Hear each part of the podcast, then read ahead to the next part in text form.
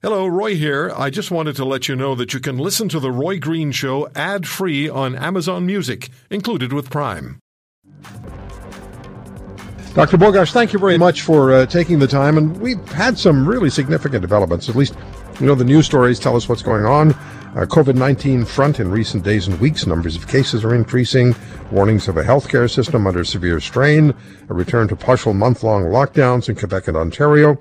And there's also the doubt about uh, government action expressed by business owners whose establishments are being affected. Can you wrap that up for us and tell us, uh, in, in, you're really good at this, in everyday layman's terminology, where are we with this disease right now?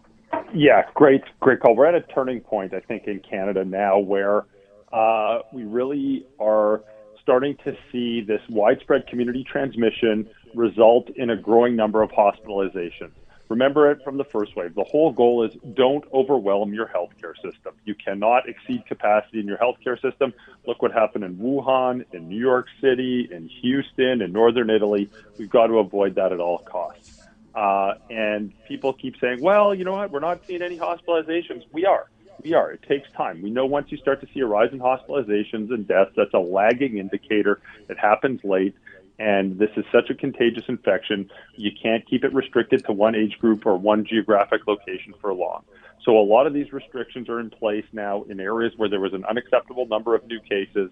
Uh, we can talk about why that happened, but it would basically, as the case burden in a community grows and grows and grows, your options for getting it under control shrinks and shrinks and shrinks.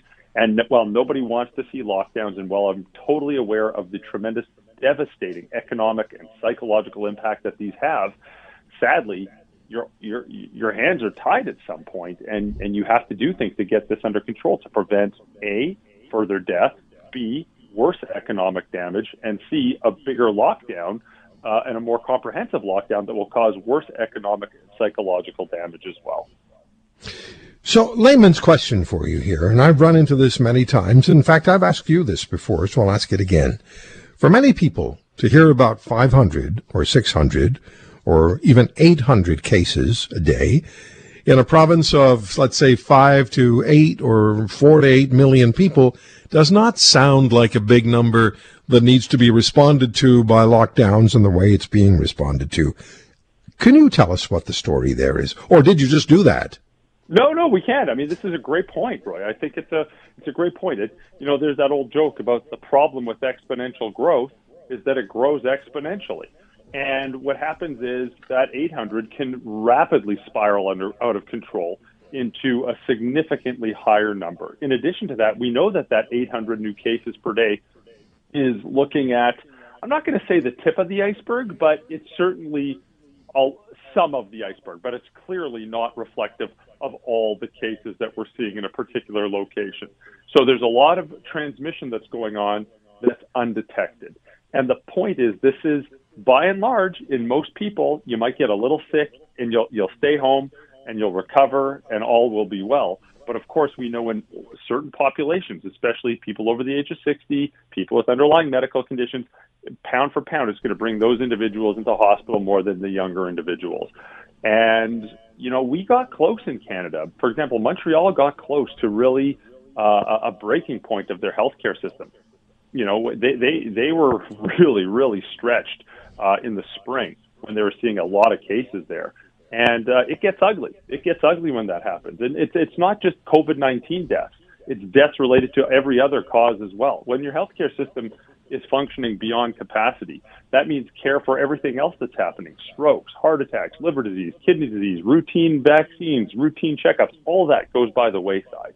Uh, yeah, that was a that was a critical issue, wasn't it? The number of surgeries that were postponed, and so that all that all falls into the general heading of COVID nineteen impact. A hundred percent. There's nothing. There's, there's nothing. Nothing occurs in isolation. We know that, and and you know we we we we weren't sure how bad it was going to get in Canada at that time and you know everyone was kicked out of the hospitals. All those elective surgeries were canceled, and and we had you know luckily we had tremendous surge capacity that we ultimately didn't need in the end. Did we, we over did we overreact? Did we overreact at that no, time? No, this is called the prevention paradox. You know, if you if luckily we didn't need it, But of course, if we didn't do that and we did need it, it would have been a catastrophe. So there's Yeah. this is the prevention paradox. When you you know if you, if when when this happens, we say, oh, we overreacted. When the with the opposite happened, we would say, what the hell were we thinking? We didn't react seriously enough. Here's a question that I just, uh, well, I received a little while ago uh, from Robin. I've asked our listeners who have a COVID question to email it in, and I'll ask you as many as we can. And thank you for staying longer today than you usually no do. With all the precautions we're taking, are we flattening the curve on other viral illnesses? If we ever get to a time we can take masks off, will our immune systems be more susceptible to more illnesses? Okay, great question. There's two points there. One, we probably are flattening the curve on other viral illnesses. And in fact, if you look at Australia, they had one of the mildest influenza seasons they've ever had uh, because people were physically distant, wearing masks, uh, practicing good hand hygiene, and influenza just wasn't a very big deal that this past winter in Australia. Hopefully, the same will, will, will occur in Canada.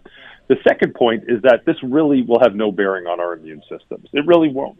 Short term, long term, it's going to do nothing. You're you're exposed whether you like it or not.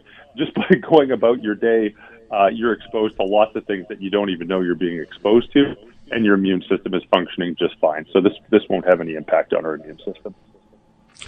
Here's a question about the Great Barrington Declaration. There's been a lot of talk about over the, that, that over the last week. In fact, I was um, close to uh, booking one of the authors of it on the show. Couldn't make it, but probably will next weekend. Uh, but that uh, that Great Barrington Declaration, which includes epidemiologists, as you know, from uh, Harvard University, from Stanford, from Oxford University, challenging the whole approach of the lockdowns. What do you say to that? A lot of people are asking questions. Yeah, there's a couple of points. One, first of all, let's just start with lockdowns. No one wants a lockdown. Lockdowns stink. They're they're expensive. They're bad for the economy. They're bad for mental health. They're bad for you know health in general. Like, but the thing is, they can be avoided.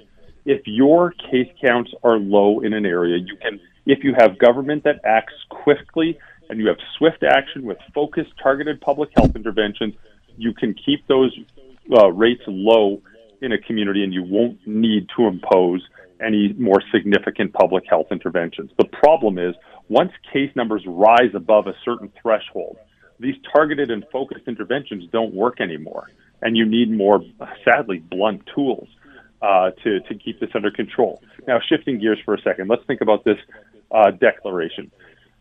You know, I, I'm not one to throw people under the bus or to trash colleagues publicly, but I think you know it's getting a lot of press because it's a, you know, quite frankly, it's pretty contrarian. And, you, you know, most people who are in epidemiology or infectious diseases or public health or policy look at that and roll their eyes.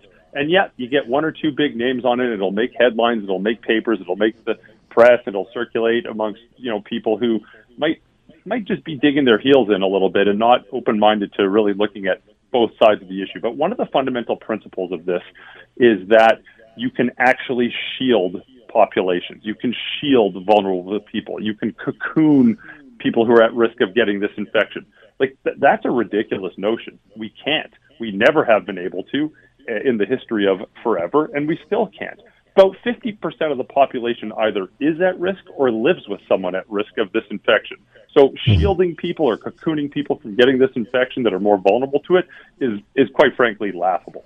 The second point is is that you know we should just let this transmit among people who are at less risk of getting this infection because it causes a mild illness. Well, yeah, you're right in the sense that most people won't die.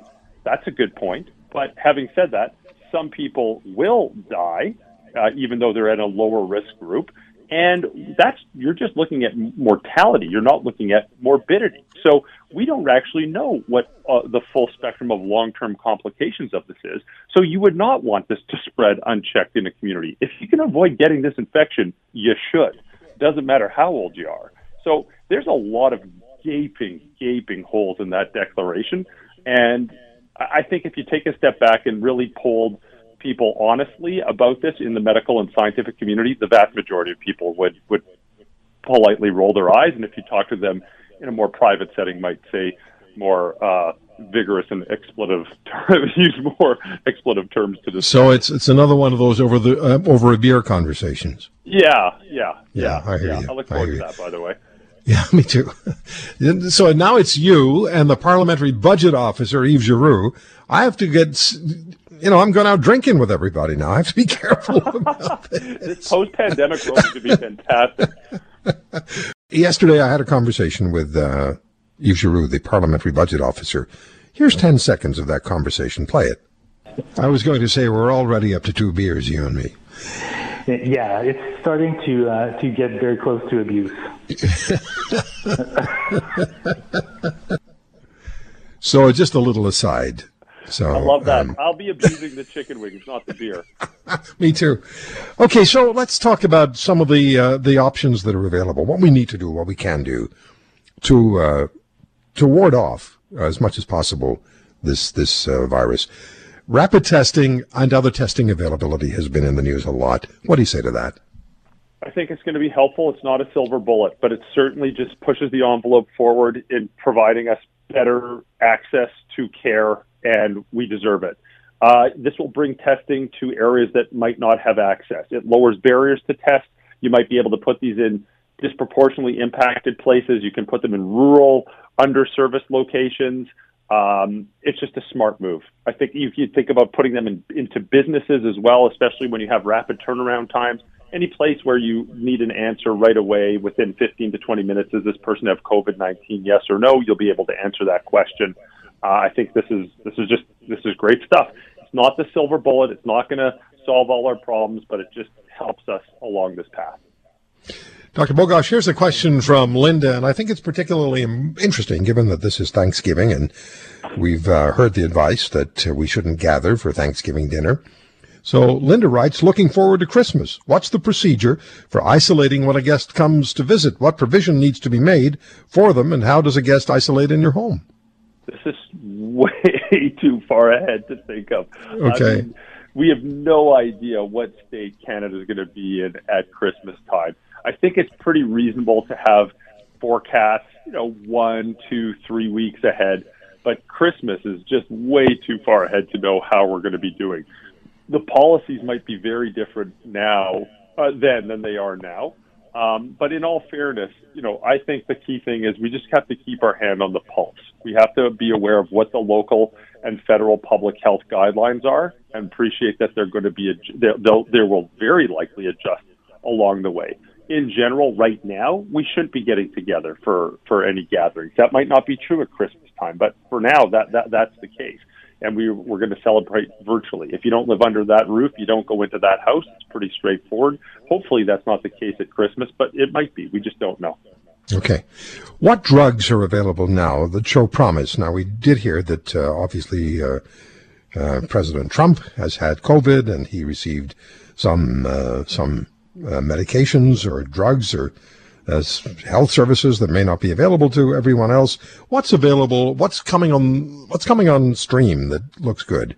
Yeah, so it, it, what's available now in Canada is we have dexamethasone, which is very helpful if you're hospitalized, God forbid, with COVID 19 and require oxygen. It's a very useful drug. It's widely available. We use it all the time.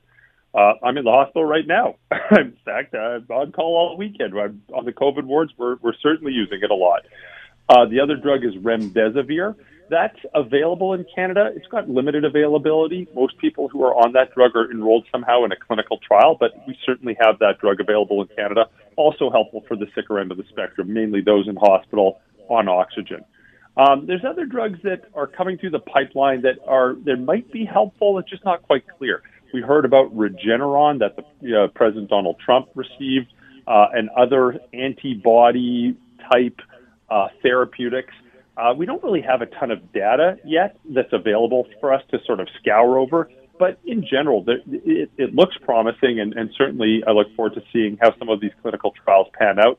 There's another class of drugs called the interferon, uh, and again, that, that that has some promise as well. Uh, there's been some small studies, but there's some larger studies that are underway that'll have give us definitive answers. So those are the ones that are available, and others that are coming through the pipeline. And we're in better shape than we were six months ago, as far as what we know about this virus is concerned, um, with kids going back to school and activities underway. But we're in better shape than we were. I agree. Yeah? I think we are. I think we have a much better understanding of how people get this virus. We have a much better understanding of how we can prevent others and each other from getting this infection.